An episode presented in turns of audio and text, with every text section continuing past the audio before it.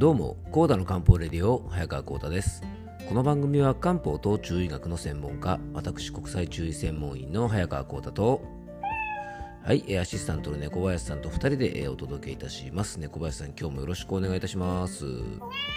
はい、よろしくお願いいたします。えー今回はですね、シーズン到来、手軽な鍋料理で食用上をの後編ということでね、えー昨日に引き続き、先日ですね、皆さんにご協力いただいて、アンケートを取らせていただいた、好きな鍋料理は何ですかというね、質問に答えていただいた内容を中心に、えー鍋料理のね、養生についてちょっとお話ししていきたいと思います。ね、前回はね、猫林さんね、えーっと、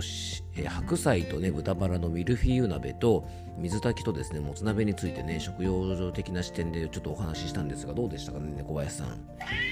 ね、ほんとね、ますます鍋が食べたくなってきますよね。で、今回はですね、続きまして、えっと、4つの鍋をですね、今日の番組の中でね、えー猫林さんと一緒に紹介していきたいと思います。はい。まあ、お鍋といえばですね、僕はですね、基本的に熱いものは熱いうちが美味しいっていう風にですね、ちょっと信じて疑ってないんですよね。まあ、猫舌の猫林さんにしてみたらね、ちょっとマジかよって感じかもしれませんがね、だから割とですね、僕ね、どんな熱々のものもですね、果敢に攻めていくのでね、かなりの確率で口の中に火傷ができるんですよね。だからよくね、上顎とかはね、めっちゃ火傷します。ね、餃子とかもね、熱々で食べるのが好きなんでね、まあ確実にね、あの、火傷することが多いんですね。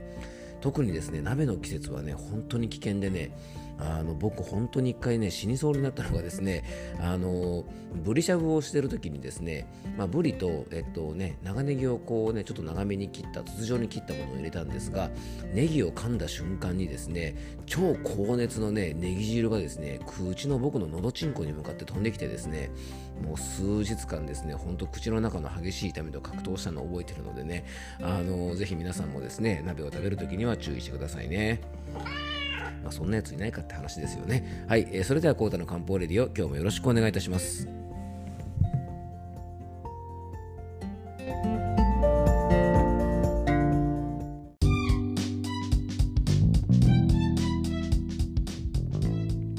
はい、ということでね、今日の本題の方に入っていきたいと思います。でも皆さんどうなんでしょうね、鍋料理ね。あのー割と熱々のままですね、僕みたいに果敢に挑戦していくのか、それともですね、もう夫婦しまくってですね、もうやっと冷めてから食べるのか、どうなんでしょうね。でも、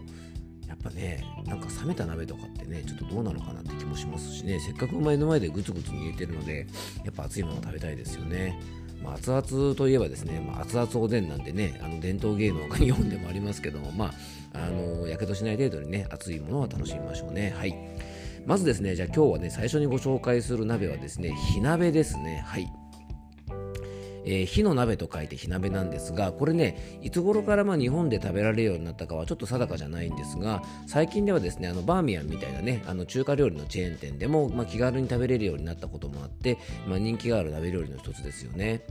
で火鍋とはですね、まあ、中国でいうとこの鍋料理のことでもつ鍋とかねすき焼きのようにこの具材を使ったこういう味の鍋っていう風にですね決まってるものじゃないんですね。なので広い中国全土で様々な火鍋があったりしますので、まあ、いろんな味を楽しんでみるのもいいですよね。だから火鍋というのはですね、まあ、イコール、まあ、中国の鍋料理っていう風に思ってもらうといいかもしれませんね。で基本的にはですね2つの味を楽しめるように、えー鍋が真ん中で仕切られています。でこの鍋が真ん中で仕切られている形なんですがちょっといろんなものがあるんですがね、ちょっと真ん中のとこでこうくねってくねってる、仕切りがですね、ちょっとくねってる鍋が多い気がちょっとしませんかね、皆さん。もしよかったらね、火鍋の鍋をね、ちょっとあの調べてもらうとね、すぐ画像出てくるので見てほしいんですが、このね、真ん中でくねってなってるのはですね、でこれ実はね、中医学の基本的な理論である陰陽の図をですね、見立てて作られてるんですね。実は皆さんも見たことあるかもしれませんがあの白と黒の2色に分かれててね真ん中の辺にねちょっと小さい丸がポチッと両方とも開いているねなんかこうあのおたまじゃくしみたいなね白と黒のおたまじゃくしが重なり合っているような絵があると思うんですが実はねそこから来てるそうなんですね。なので、まあ、火鍋がですね実は2種類の味を楽しめるのは、まあ、シンプルにね2通りの味を楽しむっていう意味合いもあると思うんですが実はねこの陰陽のバランスを取るなんてねそんな意味合いもあるんじゃないかななんていうふうに感じたりします。で僕らが一般的にイメージする火鍋というのはですね真っ赤なねあの唐辛子とかあのそういったものがたくさん入っててふんだんに使っているちょっと辛い鍋をイメージする方が多いと思いますで辛い鍋はですね汗を大量にかかせて体の老廃物を出してくれます。で辛いものは少量だとね温まるんですが激辛でですねもう汗がほとばしるようなねあのぐらいの辛さだと逆に体の熱を冷ます働きがあります。なのでね、えっと、ちゃんとした火鍋はねですね、よくね、辛そうな赤い鍋鍋汁とですね、白っぽい、ちょっと味がマイルドそうな鍋汁が、えー、組み合わさっているものが結構多いんですがね、そのあたりはやっぱり辛いものと、えー、辛くないものでうまくバランスをとってるのかもしれませんよね。できればですね、激辛系のものと一緒にマイルドで補うことができるようなタイプ、例えばね、コラーゲンたっぷりのね、こうパイタンスープ系なんかのね、あのお鍋とですね、一緒に激辛のものを食べたりすると、まあバランスが取れてるのかななんて思います。まあ、日本ではですね辛い味の強い、ね、火鍋が一般的なような気もしますのでね、えー、ぜひですね疲労感の強い方とか体に熱がこもっている方とかイライラしている方なんかはねちょっとこの辛みが合わない場合もあるので、えー、食べる際はですねちょっと注意していただきたいなと思います。そして次がですね、えー、最近人気の新定番鍋ということでね、えー、ごま豆乳鍋が好きっていうようなこともね、アンケートでお答えいただきました。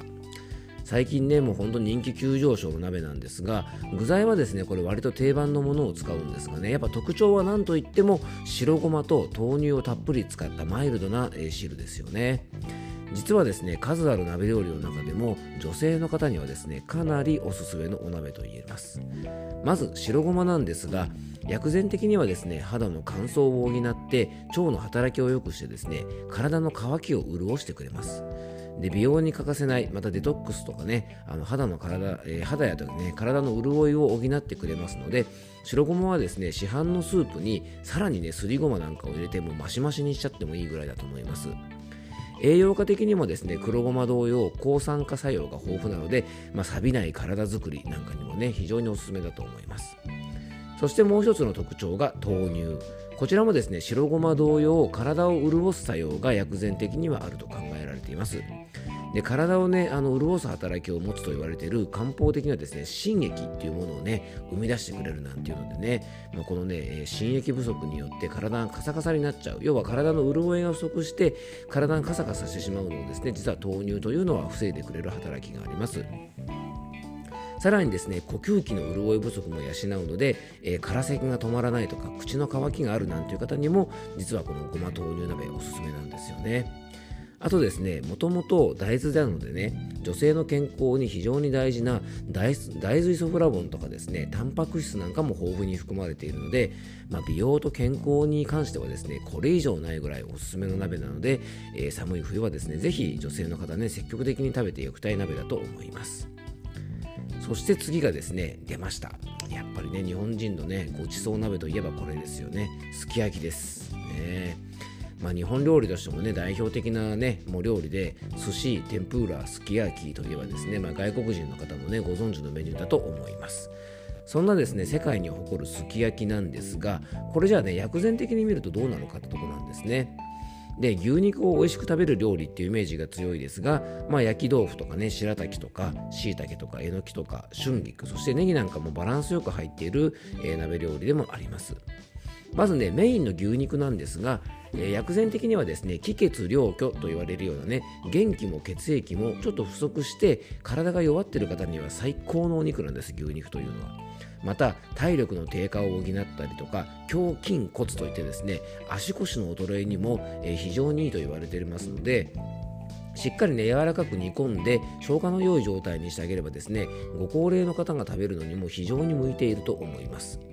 なのでね、牛肉はまあお年寄りの方だとね、普通に煮込んだりとか、部位によってはちょっと硬くて消化の悪いところもありますので、えー、例えばね、あのちょっと思ったのが、圧力鍋とかなんかで先にね、や牛肉を柔らかくしといて、まあ、すき焼きの中に入れといてあげたりするとですね、あの年配の方とかでも、ちょっと歯が悪い方なんかでもね、柔らかくしてありますから、まあ、すき焼きの味も楽しめるし、牛肉の栄養もしっかり取れるので、ちょっとそんな風にね、あの食べてみてもいいかもしれませんよね。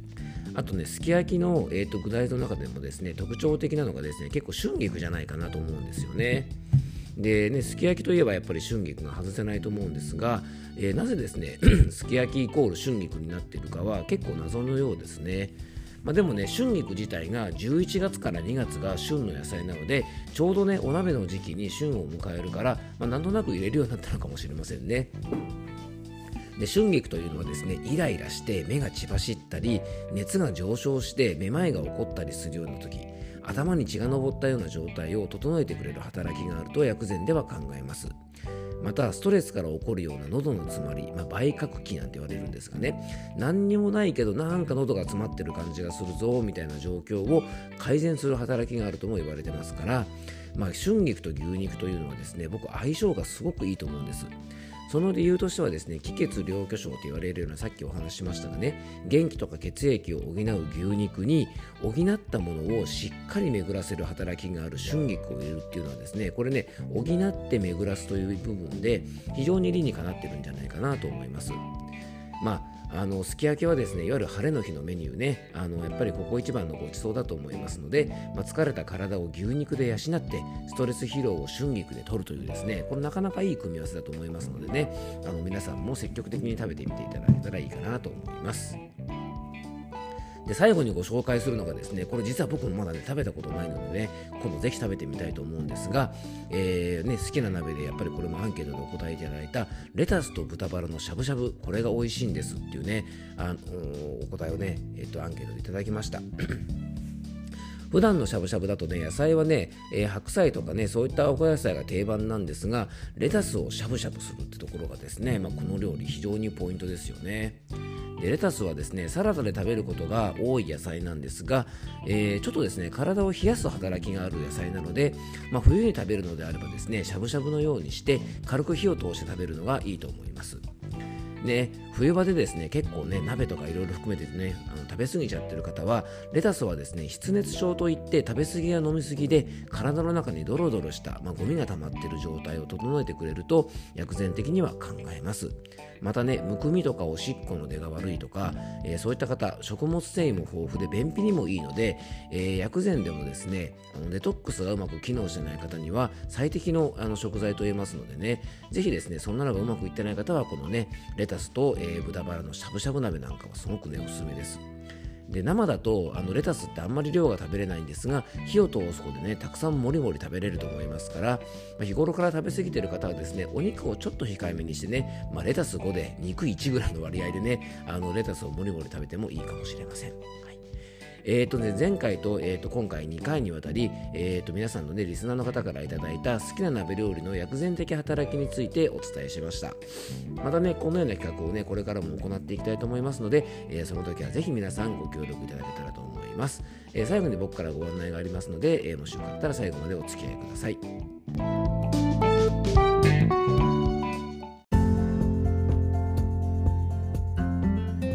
はい、ということでね、えっ、と、2回にわたりシーズン到来、手軽な鍋料理で食用場をということでね、お伝えしてきました。えっ、と、まずはですね、あの、ご協力、アンケートにご協力いただいた皆さん、本当にありがとうございました。はい、えーと、僕と猫林さんもね、心から感謝してますよね。またよろしくお願いいたします。はい。ということでね、じゃあ最後に僕からご案内です。えー、この番組はですね、えー、っと、あなたからの、え、リクエストや、えメッセージをお待ちしております。番組のテーマはね、こんなこと話してなんてリクエストをね、ぜひあのお気軽にいただけたらと思います。番組詳細の方に専用フォームのリンクを貼り付けておきますのでね、え皆さんからのメッセージお待ちしております。えー、あとですね、11月24日水曜日夜8時から、えー、今年こそ冷えない体に漢方的冷えない体づくりセミナーということでね、大事なところで噛みましたが、えー、 Zoomを使ったですね、漢方のオンラインセミナーを11月24日水曜日8時から開催します。参加費は1000円となっておりますので、え申し込みはセミナー専用ホームページのリンクをね、番組詳細に貼っておきますので、えそちらの方からもしよかったらご参加ください。えっ、ー、とね、当日参加できないけど、ちょっと話聞きたいなーなんて方用にですね、あの見逃し動画配信ということで、お申し込みいただいた方にはですね、動画の配信の方もいたしますのでね、えー、もしよかったらそんなのもご利用ください。ノートのマガジンメンバーの方はね、月額500円の、えー、月会費で、こちらのセミナーはね、無料で参加できますのでね、もしよかったらノートのマガジンメンバーの方にも、えー、ご参加いただけたらと思います。えー、今日も聞いていただきありがとうございます。どうぞ素敵な一日をお過ごしください。漢方専科サーダ薬房の早川幸太でした。では、また明日。